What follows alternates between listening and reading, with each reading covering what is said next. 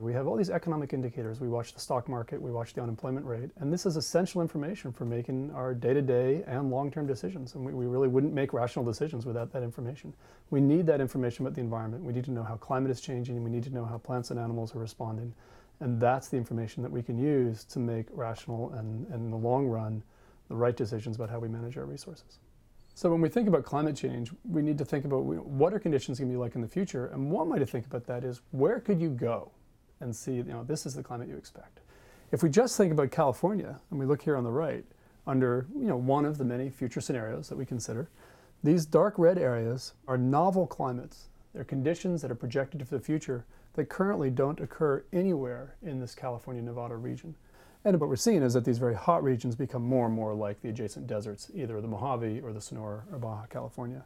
These orange areas are areas where the climate that's experienced there today, currently we see just in the hottest parts of the LA Basin, Bakersfield, the Owens Valley, may expand to cover the entire Central Valley. Here's the question You're sitting in one place, climate is changing, it's getting warmer, and a plant or an animal is trying to offset that change.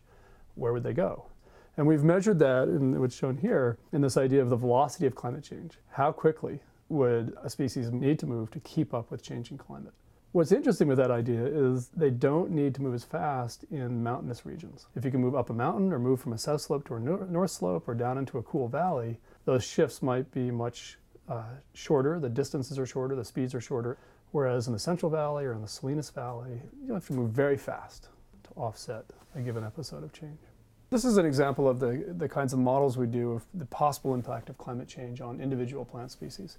We start with the present range of the species, and all those white dots are observations in the field. They could represent the observations of these plants that are in the natural reserves.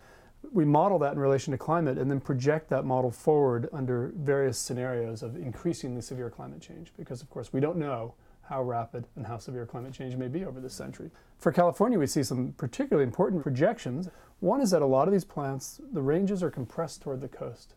And this reflects that buffering effect of the ocean, that climate change is less extreme near the ocean, and the suitability of the climate for these plants is likely to be maintained for a longer period of time close to the coast, whereas in the interior, the, impa- the impacts are expected to be much more severe.